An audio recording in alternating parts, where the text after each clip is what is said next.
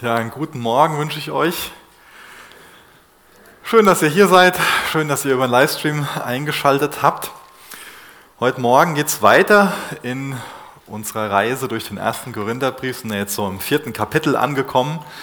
Und wir werden wahrscheinlich uns so Vers 6 bis Vers 13 ansehen.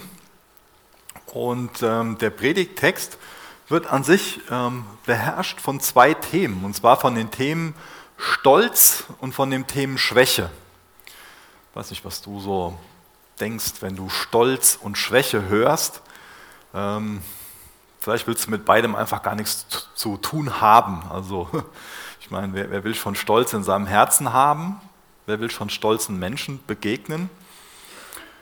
Und ähm, viel eher geht es uns wahrscheinlich so mit dem Thema Schwäche. Wer will schon schwach sein? Also ich will stark sein. Ich will nur glänzen durch irgendwelche Stärken und nicht irgendwo Schwäche eingestehen. Da ist, äh, ist was in mir, mein Fleisch, was dem entgegenwirkt.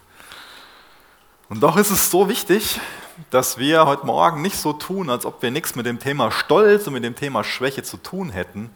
Denn ich denke, dass es ganz oft so ist, dass in uns Stolz ähm, entsteht, wenn wir nicht gut mit dem Thema Schwäche umgehen, wenn wir nicht gut mit den Schwächen in anderen und vor allen Dingen mit der Schwäche in uns umgehen.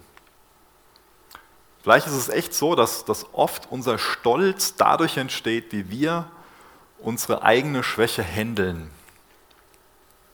Aber mehr dazu gleich im Text. Es geht darum, dass Paulus beschreibt, wie schwach er ist. Er und seine, seine Mitapostel. Und er betont, wie stolz die Korinther sind. Und er bittet die Korinther quasi, von ihrem hohen Ross herunterzukommen und ihren, ihren Stolz anzuerkennen. Ich finde es sehr mutmachend, dass er das mit einem Vaterherz tut, dass er das nicht mit einer, ja nicht in einer arroganten Art und Weise macht, obwohl er sehr viel Sarkasmus benutzt in diesem Text. Finde ich sympathisch, dass er das macht. Aber wir dürfen nicht meinen, dass er das in einer arroganten Art und Weise tut, sondern er macht es mit einem, mit einem Vaterherz. Ihm wird bewusst, dass die Korinther sich dadurch selbst kaputt machen, ihre Gemeinde kaputt machen, dadurch, dass der Stolz da ist. Und weil er einfach Liebe für sie hat, weil er ein, ein Vaterherz für sie hat, weil er ihnen zugewandt ist, will er sie davon überzeugen, dass sie endlich damit aufhören sollen, sich selbst und die Geschwister mit ihrem Stolz, mit ihrem Gehabe kaputt zu machen. Sie sollen aufhören, sich zum Narren zu machen. So aufgeblasen sind sie, das, das beschreibt er. Und ich finde die, find die Kontraste ähm, sehr eindrücklich. Ich habe mir mal den, den, Text von der neuen Genfer Übersetzung genommen und nur mal so das, wie er die Korinther beschreibt, rausgeschrieben. Auf Kosten des anderen hervorheben, wichtig machen, überheblich sein, prahlen, selbst zu verdanken, satt, reich, ihr sitzt bereits auf dem Thron, regieren am Ziel, herrschen klug, vernünftig, stark, geehrt. Und die Apostel werden mit, mit folgenden Worten beschrieben. Erniedrigt, zum Tod in der Arena verurteilt, gelten als dumm, ungebildet, schwach, verachtet, leiden Hunger und Durst, nicht genug anzuziehen, geschlagen und misshandelt. Also ein ganz, ganz deutlicher Unterschied. Und ähm, das ist alles nicht so weit weg von uns. Auch für uns sind die Themen Stolz und Schwäche relevant. Und ich glaube, auch uns will Paulus heute Morgen dazu ermutigen, dass wir den Weg des Kreuzes gehen. Also, dass wir Jesus folgen, dass wir dem gekreuzigten Messias folgen und den Weg des Kreuzes gehen. Ich bete mit uns. Vater, ich bitte dich, dass du heute Morgen unsere Herzen erreichst. Ich bitte dich, dass du uns hilfst, in unserem Herz, in unserem Leben Stolz zu erkennen. Und ich danke dir, dass wir die Möglichkeit haben, den Stolz ans Kreuz zu bringen. Ich danke dir, Jesus, dass du auch dafür am Kreuz gestorben bist. Hilf uns dir, unsere Schwäche zu bringen, damit wir deine Stärke und Vollmacht erhalten können Hilf uns als deine Kinder, als deine Nachfolger zu leben und den Weg des Kreuzes zu gehen. Amen. Ja, wir lesen 1. Korinther 4 ab Vers 6 bis Vers 7 aus Gottes Wort. Dies aber, Brüder, habe ich auf mich und Apollos bezogen, um euretwillen, damit ihr an uns lernt, nicht über das hinauszudenken, was geschrieben ist, damit ihr euch nicht aufbläht für den einen gegen den anderen. Denn wer gibt dir einen Vorrang? Was aber hast du, das du nicht empfangen hast? Wenn du es aber auch empfangen hast, was rühmst du dich, als hättest du es nicht empfangen? Herausfordernde Fragen.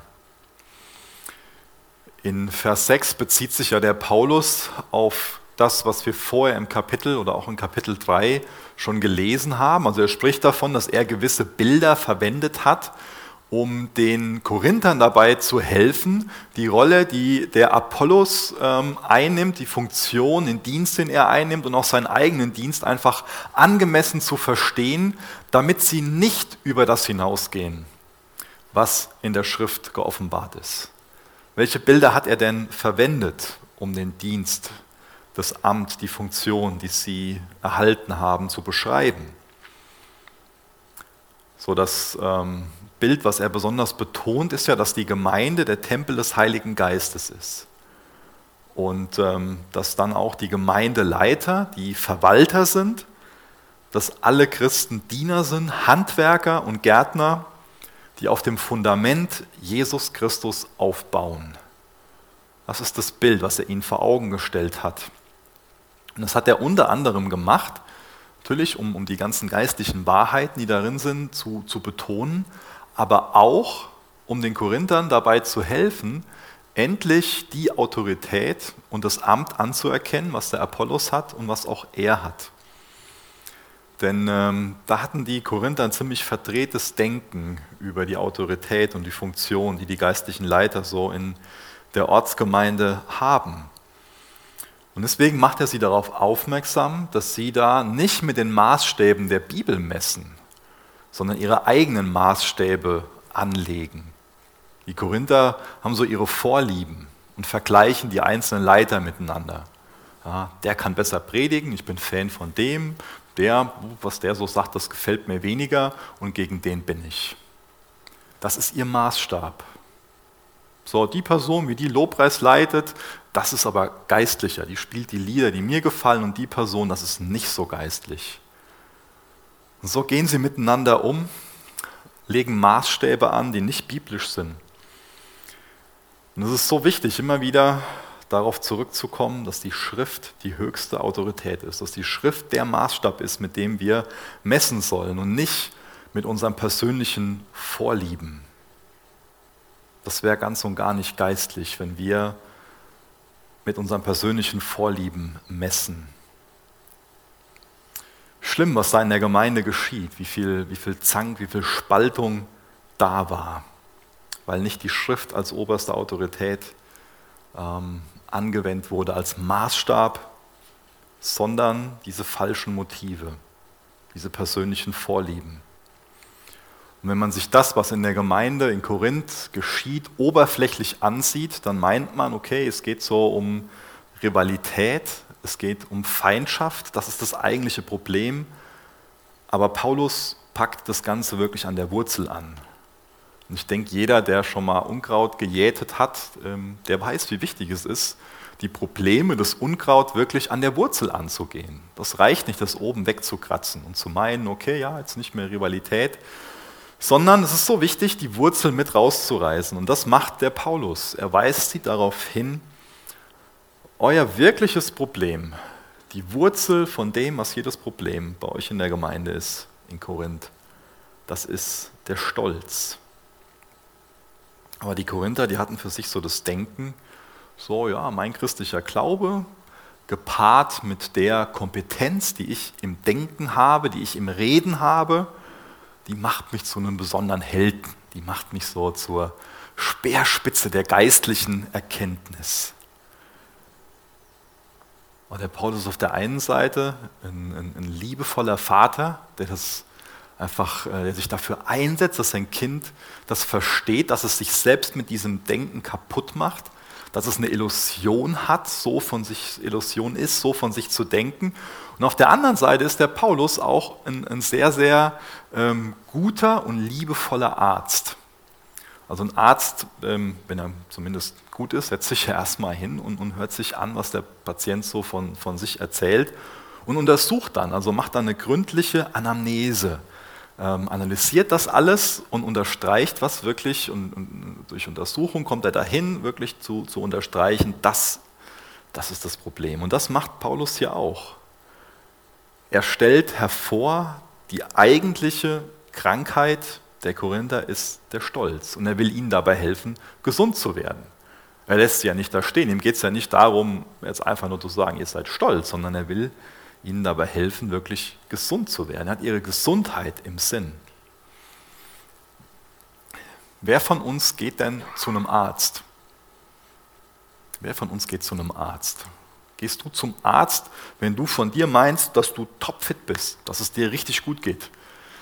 Wenn du von dir selbst denkst, dass du gesund bist, gehst du im Regelfall nicht zum Arzt. Gehst du vielleicht mal zu einer Vorsorgeuntersuchung? Ja. Aber ich meine, das ist auch das, das Bild, was Jesus ja verwendet. Jesus sagt ja ganz klar, ja, die Gesunden, die brauchen keinen Arzt. Aber auch wenn wir von uns selbst denken, dass wir topfit sind, dass wir uns gut fühlen, dass wir Kraft haben, dass wir jetzt selbst keine, keine Beschwerden haben, kann es sein, dass da was in uns schlummert, was an sich eine ganz schlimme, tödliche Krankheit ist. Und das ist unsere Sünde und das ist auch unser Stolz. Und das ist das Problem mit dem Stolz, dass der Stolz oft so was ist, was in uns schlummert, wo wir aber, was wir nicht so wirklich wahrnehmen. Was wir vielleicht auch nicht wahrhaben wollen, dass wir stolz sind. Und wenn wir unsere Krankheit nicht erkennen, werden wir auch nicht zum Arzt gehen. Wenn wir für uns selbst nicht erkennen, ich bin stolz, und ich brauche die Hilfe von dem besten Arzt, den es gibt, von Jesus, dann werden wir nicht zu ihm gehen und dann kann er auch unser Herz in der Beziehung nicht heil machen. Wenn wir das nicht als schlimme Krankheit wahrnehmen, dann werden wir nicht zu ihm gehen und uns ihm anvertrauen, sondern ganz im Gegenteil, dann lesen wir vielleicht auch so einen Text oder auch wenn jemand ähm, auf uns zukommt, der, der ein Vaterherz hat, der das, der das Herz von so einem tollen Arzt hat und uns sagt, liebevoll auch sagt, hier, du bist krank, dann fühlen wir uns vielleicht in unserer Ehre gekränkt. Ich bin doch gesund, ich fühle mich doch gut, ist doch gar nichts, was, was mit mir los ist. Aber, aber da ist der Stolz in uns, von dem wir vielleicht nicht frei werden wollen. Denn wer gibt dir einen Vorrang, haben wir gelesen. Ist nicht alles, was du hast, ein Geschenk Gottes? Wenn es dir aber geschenkt wurde, warum prahlst du dann damit, als hättest du es dir selbst zu verdanken? Ein gutes, ein offensichtliches Argument, was Paulus gegen ihre Prahlerei, gegen, ihre Über, gegen ihr Überlegenheitsgefühl verwendet. Vielleicht ist das auch ähm, für uns ein, ein, ein guter Ansatz, damit wir wach werden, sehend werden in Bezug auf unseren Stolz, wenn wir uns mit diesem Wort Überlegenheitsgefühl befassen. Vielleicht ist es gut, wenn jeder von uns mal dazu ins, ins Gebet geht und drüber nachdenkt. Gibt es da so ein Überlegenheitsgefühl in uns? Vielleicht kommen wir dem, dem Ganzen dadurch leichter auf die Schliche, als wenn wir über Stolz nachdenken. Und wenn wir so ein Überlegenheitsgefühl haben, ist es gut, darüber nachzudenken, von wem habe ich denn jede Erkenntnis, jede Gabe, jedes Talent, jede Fähigkeit. Doch einzig und allein als Geschenk Gottes. Wir haben nichts, was wir nicht geschenkt bekommen haben. Wir haben nichts, wo wir nicht Verwalter von sind, sondern also wir, wir, besitzen nicht wirklich was, sondern wir sind nur Verwalter, so will ich, will ich sagen. Das heißt, Stolz ist an sich total unlogisch. Wenn wir stolz sind, wenn wir auf das stolz sind, was wir an, an Gaben, an Erkenntnis haben, sind wir im Endeffekt wie so ein dreijähriger Junge, der stolz ist auf seine Locken und auf seine grünen Augen. Was hat er dafür gemacht? Überhaupt nichts. Gott hat ihn damit beschenkt. Die Korinther sind also anmaßend und sie sind sehr undankbar. Gibst du Gott wirklich die Ehre für alles, was du hast und was du bist? Für deine Errettung, für deine Gaben, für deine Erkenntnis? Weißt du, dass du alles von Gott empfangen hast? Hast du also so eine, so eine dankbare und auch eine demütige Haltung? Ich meine, an sich werden wir ja oft so erzogen, dass wir unsere Leistungen, unsere Errungenschaften, dass wir die hervorheben sollen.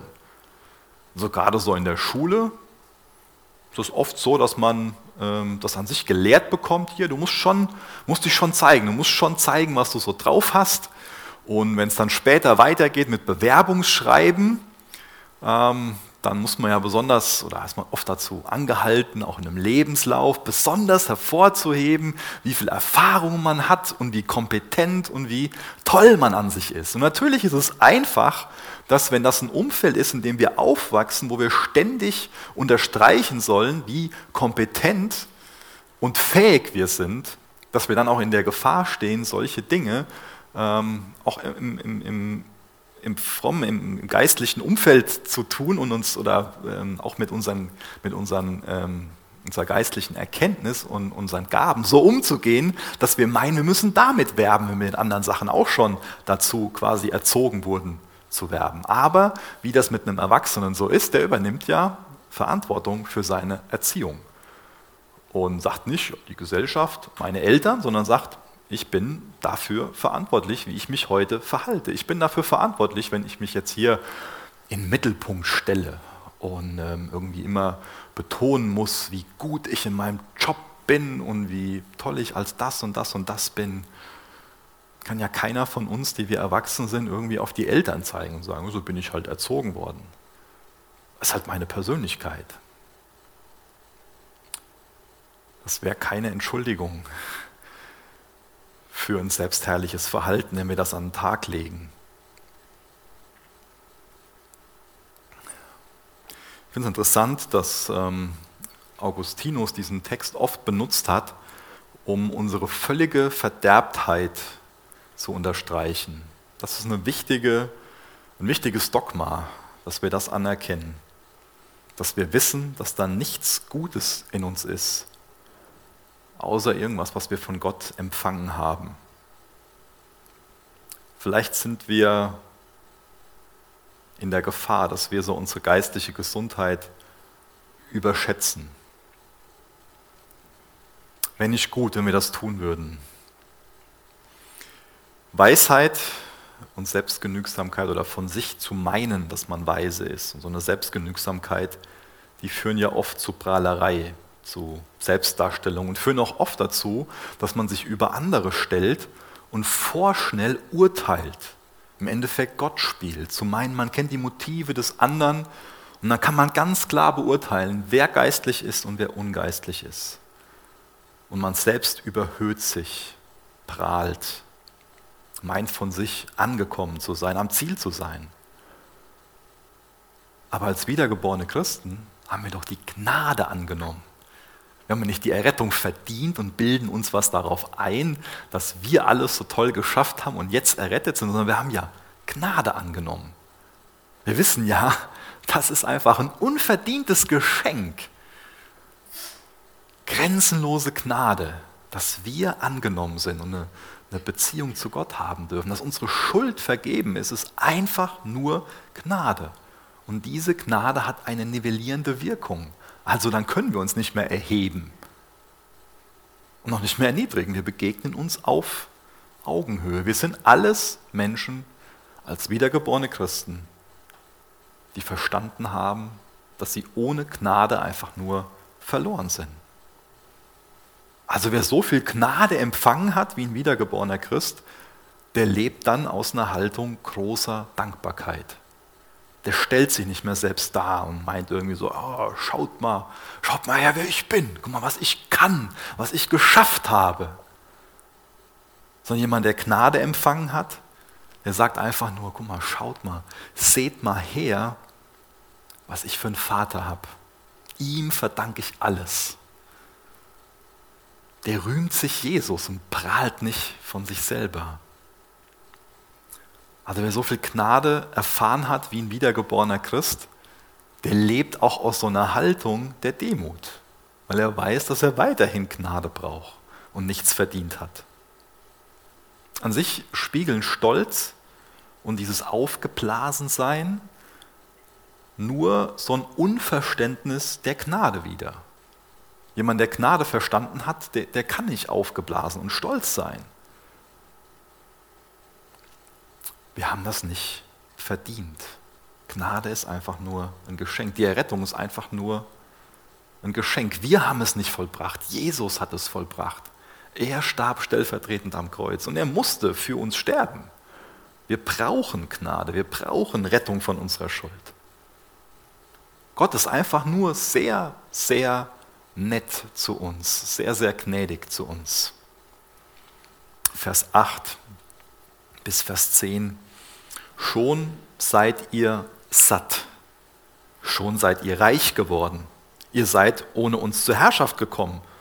Oh, dass ihr doch wirklich zur Herrschaft gekommen wäret, damit auch wir mit euch herrschen könnten. Denn mir scheint, dass Gott uns, die Apostel, als die Letzten hingestellt hat, wie zum Tod bestimmt. Ich ergänze hier mal, wie andere übersetzen, zum Tod in der Arena verurteilt. Denn wir sind der Welt ein Schauspiel geworden, sowohl Engeln als auch Menschen. Wir sind Narren um Christi willen. Ihr aber seid klug in Christus. Wir schwach, ihr aber stark. Ihr geehrt, wir aber verachtet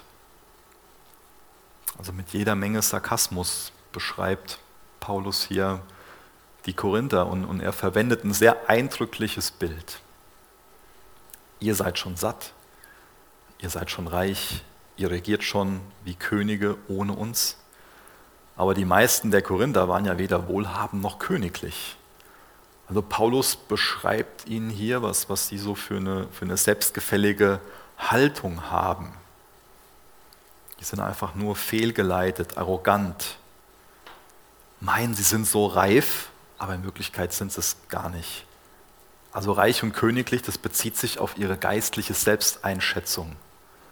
Was Paulus ihnen quasi sagt, ist, meine Güte, ihr Korinther scheint alles zu haben. Ist es da nicht komisch, dass wir Apostel nichts haben? Die meinen von sich so erfüllt zu sein, also sie sind so satt dass sie es gar nicht mehr nötig haben, geistliche Nahrung zu bekommen. So die Speerspitze der möglichen Erkenntnis.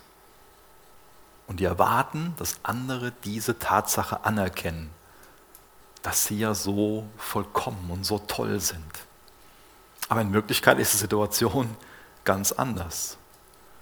Und das macht Paulus, indem er ein sehr eindrückliches Bild verwendet, was wir als ähm, Personen, die jetzt ein paar Jährchen später leben als äh, zu dem Zeitpunkt, wo das geschrieben wurde, vielleicht gar nicht mehr im ersten Moment so wahrnehmen. Aber das Bild, was Paulus beschreibt, ähm, ist, dass er ähm, den Korinthern so einen Triumphzug, einen römischen Triumphzug vor Augen malt. Wenn es also damals so war, dass ein römischer General einen großen Sieg errungen hatte und in seine Stadt zurückkehrte, dann gab es einen Triumphzug. Und dann ist er oft durch einen Triumphbogen geritten. Vielleicht haben wir ein Bild dazu da, aber ich glaube, ihr kennt euch, ja, genau, das ist so ein römischer Triumphbogen. Ähm, nach einem Sieg hat dann so ein General so eine, so eine Prozession, so einen Triumphzug angeführt und ist dann oft als erster durch den Bogen geritten in die Stadt hinein. Und ähm, das hatte auch eine religiöse Bedeutung. Also man meinte damals, dass die Soldaten so nach all den schrecklichen Dingen, die sie in der Schlacht getan hatten, um einfach zu gewinnen, ähm, eine Reinigung brauchen würden. Und der Glaube war, dass dadurch, dass man durch diesen Bogen hindurchreitet, dass man da ähm, diese religiöse Reinigung erhält.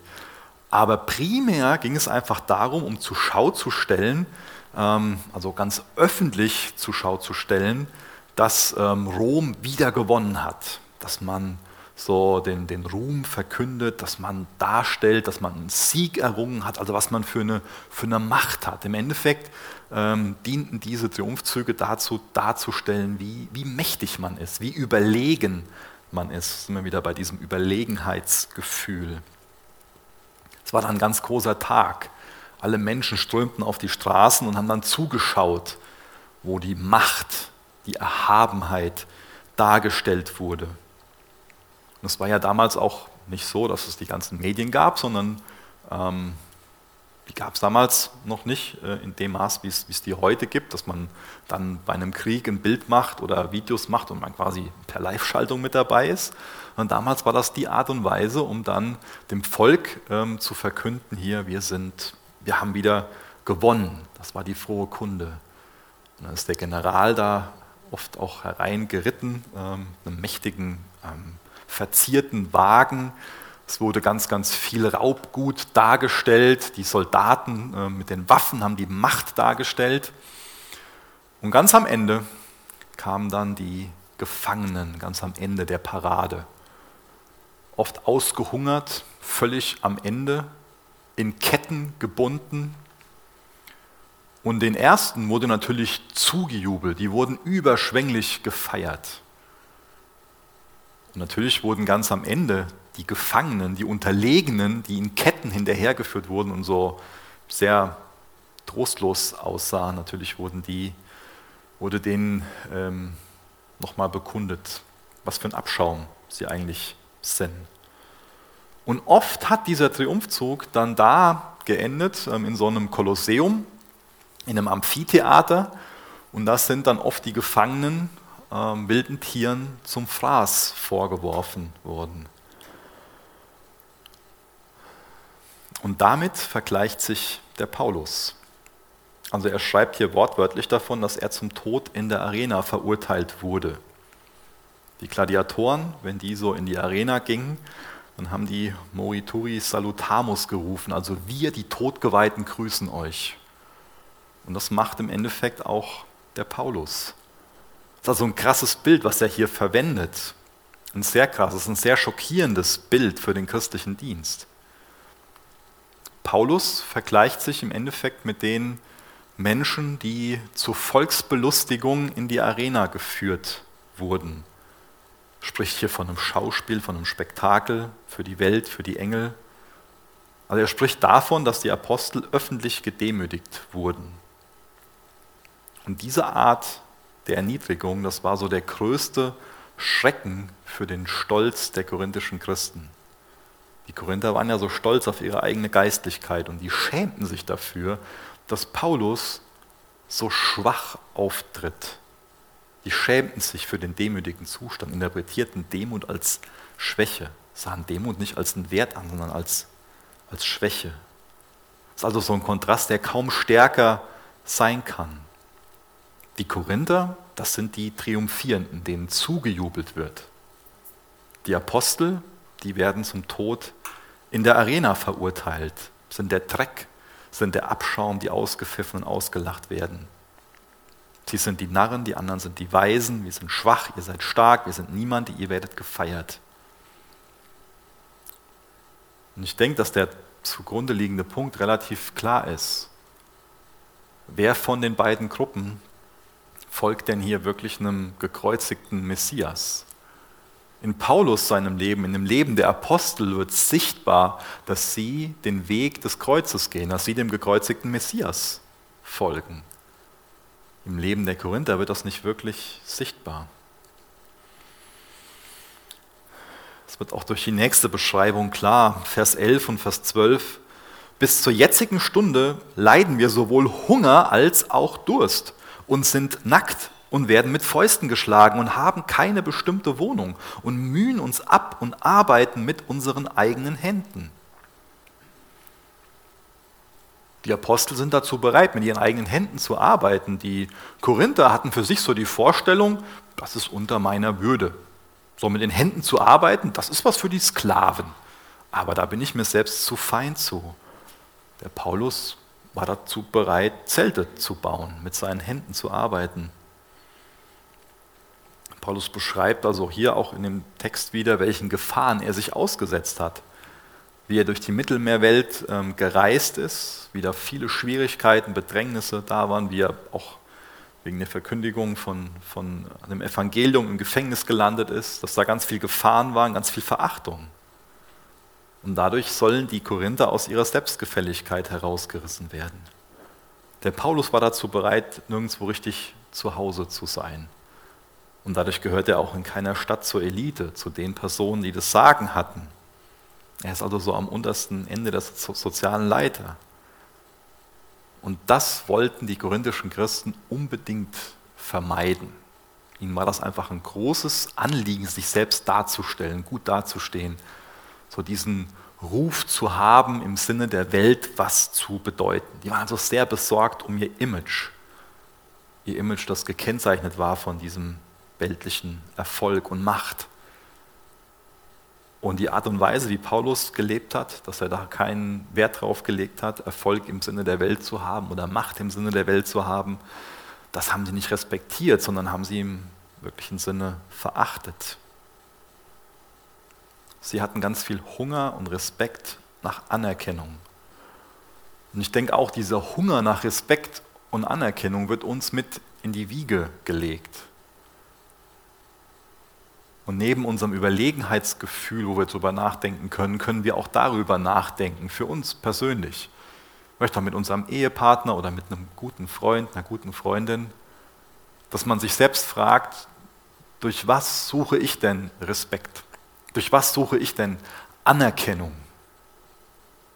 Es ist gut, darüber ins Gebet zu gehen, denn lasst uns nie vergessen, dass das Stolz an sich was ist, wie wir uns selbst zugrunde richten.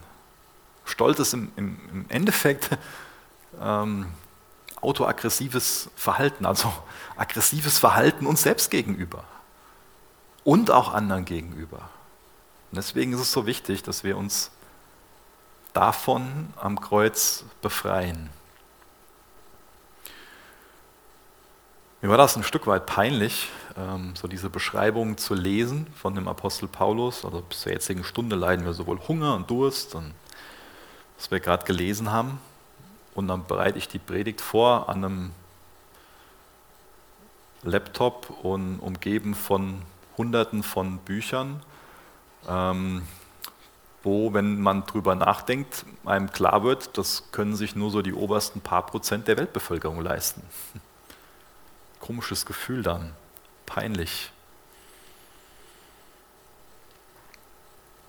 Paulus hat sich damals so den, den Gefahren des Reisedienstes in der antiken Welt ausgesetzt. Und diese Gefahren, die ähm, bestehen heute für uns in der westlichen Welt nicht mehr in diesem Ausmaß. Natürlich auch, wenn wir als Christen in einem Umfeld leben, wo Menschen weniger verarmt sind, da müssen wir nicht so viel Hunger und Durst und Obdachlosigkeit ähm, erfahren, auch nicht mit ähm, der Art Arbeit rechnen wie, wie Paulus. Aber in vielen Teilen der Welt herrschen die Bedingungen weiterhin vor. Und dort sind Christen mit diesen Bedingungen herausgefordert. Und ich will jetzt hier überhaupt keinen Vergleich machen, verstehe das nicht falsch, aber ich will nicht, ich will darauf hinaus, so will ich sagen, ähm, dass es für uns auch eine Herausforderung sein kann, in so einem Umfeld zu sein, wo wir in so viel Luxus leben. Und das ist wichtig, dass wir das als Luxus wahrnehmen, wo wir, wo wir drin sind.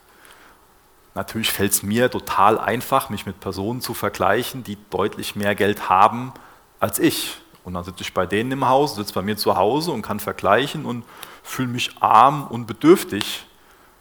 Aber die simple Wahrheit ist, so wie wir als Familie leben, ist sehr luxuriös. Und die simple Wahrheit ist auch, so wie du lebst, das ist sehr luxuriös. Das ist ein immenser Reichtum, in dem wir leben. Und davon geht eine Gefahr aus. Ich glaube, das Umfeld, in dem wir leben, ist der beste Nährboden für Stolz.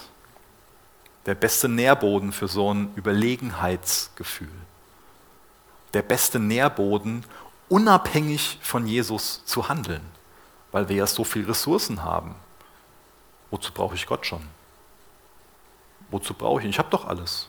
Doch alles verdiene ich mir doch mit meinen eigenen Händen oder mit meinen eigenen Gedanken. Also versteht das richtig, was ich sage. Natürlich ist es alles ein Geschenk, aber Ich kann mir so schnell einbilden, dass ich mir das verdiene und dass ich Gott nicht brauche. Unser Umfeld ist ein, ist ein perfektes Umfeld dafür, um ein Unabhängigkeitsgefühl zu entwickeln und um Stolz zu entwickeln. Und das ist eine große Gefahr für unser Herz, wenn wir meinen, dass wir irgendwas verdient haben oder dass wir Gott nicht brauchen, dass wir nicht in allem von seiner Versorgung abhängig sind. Wir sind in allem allein von Jesu Versorgung abhängig. Und wenn wir das nicht anerkennen, dann heißt das im Umkehrschluss, dass wir aufgeblasen und stolz sind.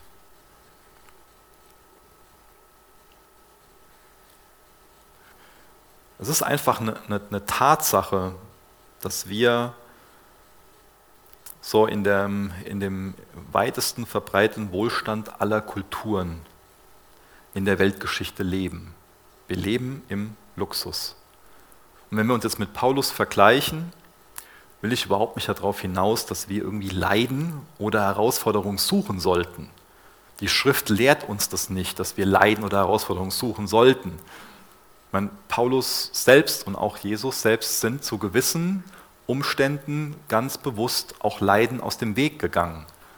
Jesus geht sogar auch daher, wo er zum ersten Mal so, oder auf jeden Fall, wo er Jünger aussendet, in Matthäus 10, Vers 23 sagt er ihnen, dass sie der Situation der Verfolgung entgehen sollen. Also dass wenn sie in der Stadt verfolgt werden, sie einfach zur nächsten Stadt weitergehen sollen.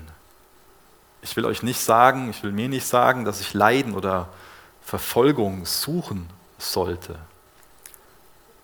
Ich will uns nur darauf aufmerksam machen, dass wir auf jeden Fall, wenn wir den Weg des Kreuzes gehen, wenn wir Jesus Christus nachfolgen, dem gekreuzigten Messias nachfolgen, dass wir auf jeden Fall auch wegen unserem Glauben leiden werden und dass wir generell als, als Menschen früher oder später leiden werden. Und dadurch, dass wir in, in dieser Gesellschaft leben, haben wir vielleicht schon mal ein schlechtes Verständnis für den positiven Wert des Leidens. Vielleicht bemühen wir uns schon mal zu sehr, dem Ganzen irgendwie zu entrinnen. Oft ist es so, dass Leiden der Herrlichkeit vorausgehen. Und vielleicht bleibt die westliche Gemeinde auch eher schlaff und kraftlos, solange sie versucht, alles dafür zu tun, um möglichst von Leiden wegzugehen und ein bequemes Leben zu haben ich denke, dass wir, dass wir selbst oft so die wichtigsten Lektionen unseres Lebens durch Leid lernen. Und wenn wir doch Jesus folgen, der den Weg des Leidens gehen musste, kann es dann für uns wirklich einen anderen Weg geben. Natürlich beten wir, wenn wir Leid erfahren, auch dafür, dass wir, dass Gott das Leid wegnehmen möge, dass, dass die Krankheit geheilt wird und aber ich glaube, oft ist das, das größere Wunder nicht, wenn Gott einen Umstand verändert, sondern wenn er unser Herz verändert. Und ich glaube, oft ist es nicht nur das größere Wunder, sondern auch das, wo wir selbst echt viel von, viel von haben in unser Umfeld. Vielleicht wollen wir schon mal so einen Mittelweg gehen, dass wir Popularität wollen, Anerkennung wollen, Komfort wollen und die Salbung Gottes, die Vollmacht Gottes. Aber ich glaube, oft kommt ein Gott wohlgefälliger Charakter und auch seine Vollmacht, gerade dann, wenn wir in den Situationen uns abhängig von Jesus machen und unser Glaube in den Situationen wirklich wächst. Es kann also für uns eine sehr große Herausforderung sein, in diesem ganzen Luxus wirkliches, ja, wirklich Beziehung zu Jesus am Laufen zu halten, weil es eben so ein Nährboden für Stolz und Unabhängigkeit ist. Wohlstand ist nicht schlecht, Luxus ist nicht schlecht, aber die Frage ist, was macht das mit uns? Was macht das mit meinem Herzen, mit meiner Einstellung? Und wie nutze ich den Wohlstand? Segne ich andere damit? Oder wie gehe ich damit um? Ich denke, auf der anderen Seite müssen wir aber auch den Trugschluss vermeiden, dass wir irgendwie annehmen, dass ähm, religiöse Verfolgung automatisch beweist, dass wir so auf dem richtigen Weg sind. Vielleicht gibt es so eine kleine Minderheit, so besonders in sektiererischen Kreisen, die die Ablehnung durch die Welt ähm, verherrlicht. und auch die Ablehnung durch andere christliche Gruppen dann von sich selbst meint, so, ah, das bestätigt einfach, dass ich auf dem richtigen Weg bin und dass ich Jesus treu bin. Aber vielleicht ist es wichtiger auch zu erkennen, dass es so eine schweigende Mehrheit gibt, die Ablehnung einfach so sehr fürchtet, dass man kaum noch Zeugnis vom, von Jesus ablegt. Ich denke, es ist wichtig, dass wir da immer wieder neu drauf, drauf kommen, dass wir dazu aufgerufen sind, in allen Lebensbereichen, im Reden und in unserem Verhalten wirklich mutig und auch liebevoll für Gottes Wahrheit einzustehen. Und dass wir die Konsequenzen, die sich daraus, dass wir mutig und liebevoll für die Wahrheit einstehen, das Evangelium weitergeben, dass wir die Konsequenzen, die sich daraus ergeben, akzeptieren, hinnehmen, erdulden. Das beschreibt Paulus so ähm, im, im Rest von Vers 12 und Anfang von Vers 13. Geschmäht segnen wir, verfolgt dulden wir, gelästert reden wir gut zu. Bestimmt ein ganz bemerkenswertes Beispiel dafür, wie wir mit gottloser Behandlung in einer sehr gottgefälligen Art und Weise umgehen können. Wenn damals also so ein griechischer Philosoph beleidigt wurde, dann hat er einfach Beleidigung zurückgeschleudert wenn so ein Stoiker angegriffen wurde, dann hat er sich versucht zu erheben, hat den anderen verachtet. Und auch im Judentum, so die Tradition der Märtyrer, die hat gelehrt, dass wenn ähm, man gefoltert oder mit der Hinrichtung bedroht wurde, dass man dann seinen Peinigern drohen sollte, dass Gott sie ihrerseits einfach verurteilen und bestrafen würde. Bei den Korinthern gab es so dieses Denken, dass ein Mann ein Weichei ist, wenn er sich nicht wehrt, wenn er nicht auf Verleumdung mit Verleumdung reagiert. Aber der Paulus hat einen anderen Weg gelernt und auch gelehrt. Er ist auch da den Weg des Kreuzes gegangen. Wurde beleidigt, spricht Segenswünsche aus, wurde verfolgt, er hat viel geduldig ertragen, wurde verleumdet. Er hat das nicht alles einfach so unkommentiert gelassen, aber er hat sanft und er hat freundlich Stellung bezogen und ist dem Vorbild des gekreuzigten Messias gefolgt.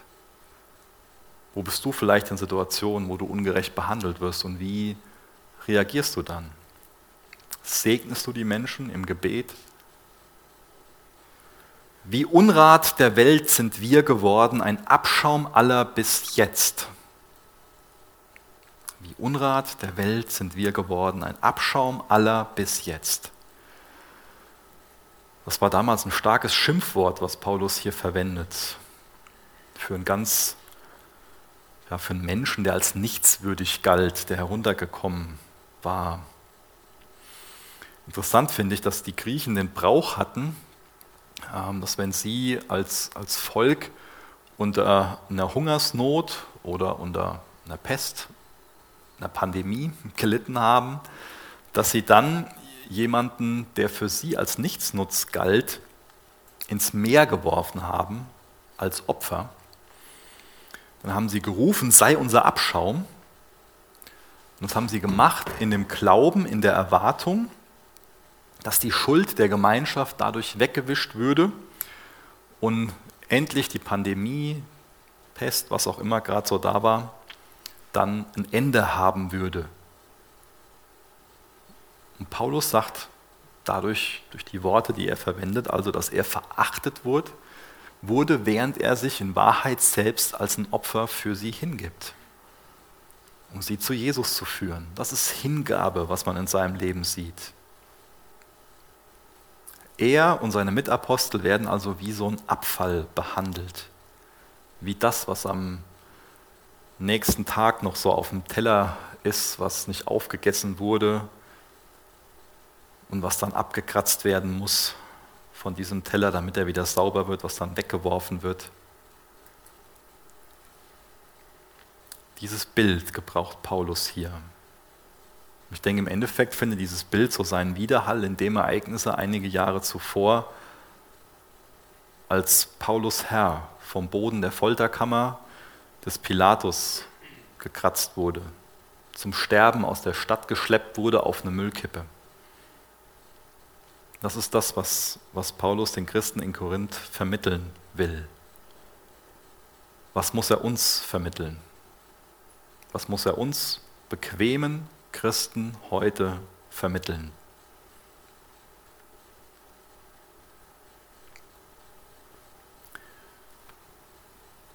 Schwäche, Stolz, vielleicht was Unangenehmes, wo wir uns gar nicht mit beschäftigen wollen, wo wir gar nichts mit zu tun haben wollen, aber wo wir immer wieder mit konfrontiert sind, dass wir uns damit beschäftigen müssen. Wo ist Stolz in deinem Leben? Wo ist Stolz in deinem Herzen, in deinem Denken? Wo gibt es da dieses Überlegenheitsgefühl? Wo ist Schwäche in deinem Leben und wie gehst du mit Schwäche um? Wie? Wir können schon mal hergehen und unsere Schwäche so maskieren, Minderwertigkeitskomplexe irgendwo für uns verstecken, uns dafür schämen und meinen, ich bin's doch, uns selbst darstellen. Oft entsteht Stolz durch unseren eigenen Umgang mit Schwäche. Ist Jesus deine Stärke? Bist du dadurch versöhnt mit deiner Schwäche? Also Jesus lädt dich dazu ein, mit deiner Schwäche zum Kreuz zu kommen. Er ist für dich am Kreuz gestorben. Er will, dass du gerettet bist aus Gnade und auch ein Leben aus der Gnade führst. Jemand, der stark ist, braucht keine Gnade. Für den ist Gnade überflüssig. Jesus starb für uns am Kreuz, weil wir schwach sind. Er starb für uns am Kreuz, weil wir Sünder sind. Wenn du für dich immer noch meinst, dass du so stark sein musst, dann willst du den Platz in deinem Leben einnehmen, den nur Jesus einnehmen kann. Nur Jesus kann deine Stärke sein. Freiheit findest du nur in der Abhängigkeit zu Jesus. Und Stärke findest du nur, wenn du deine Schwäche akzeptierst und sie zum Kreuz bringst, zu Jesus bringst.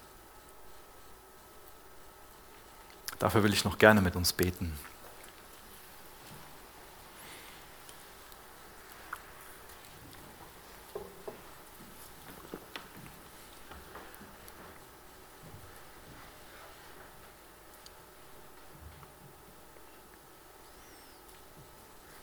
Vater, danke, dass du ein wunderbarer Vater bist, der uns zugewandt ist,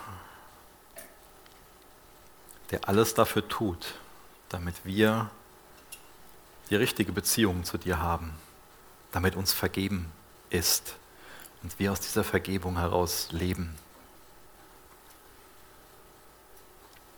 Jesus, danke, dass du der beste Arzt bist, den es gibt der uns nicht nur eine Diagnose ausstellt und uns dann nicht helfen kann, dann hilflos ist, überfordert ist. Danke, dass du nie überfordert bist mit mir. Danke, dass du nicht hilflos bist. Danke, dass du die perfekte Diagnose stellst. Und danke, dass, dass du das perfekte Heilmittel bist. Danke, Jesus, dass ich dir meine Schwäche bringen kann, meinen Stolz bringen kann. Danke, dass du meine Stärke sein willst.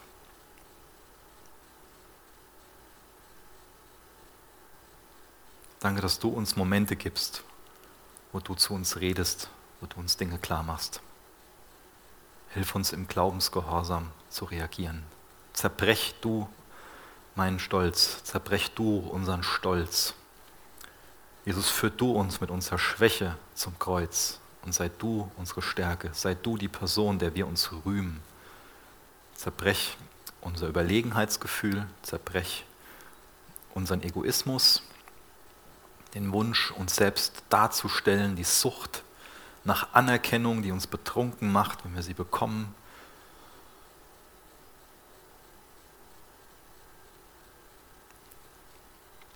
Heil du uns. Danke, dass du der Hirte unserer Seelen bist, der uns heil machen will in dir.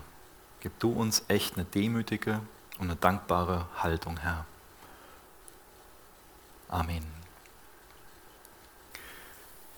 Haben jetzt noch den Wunsch, gemeinsam das Abendmahl zu feiern.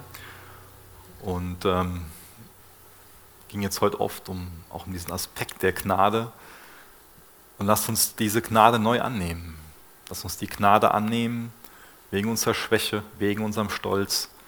Und lasst uns mit einem vorbereiteten Herzen das Abendmahl nehmen, dass wir uns echt mit Schwäche und Stolz konfrontieren und damit zu Jesus gehen. Bleib nicht stehen bei Schwäche und Stolz, sondern geh zu Jesus und lass Jesus dein Ein und alles sein. Und nimm in dem Bewusstsein, in der Erinnerung das Abendmahl, dass Jesus für dich am Kreuz gestorben ist. Dass er sein Blut für dich vergossen hat, damit deine Sünden weggewaschen sind. Dass sein, dass sein Körper für dich zerbrochen war, damit dir vergeben sein kann. Damit die Beziehung zu Gott wiederhergestellt wird. Amen.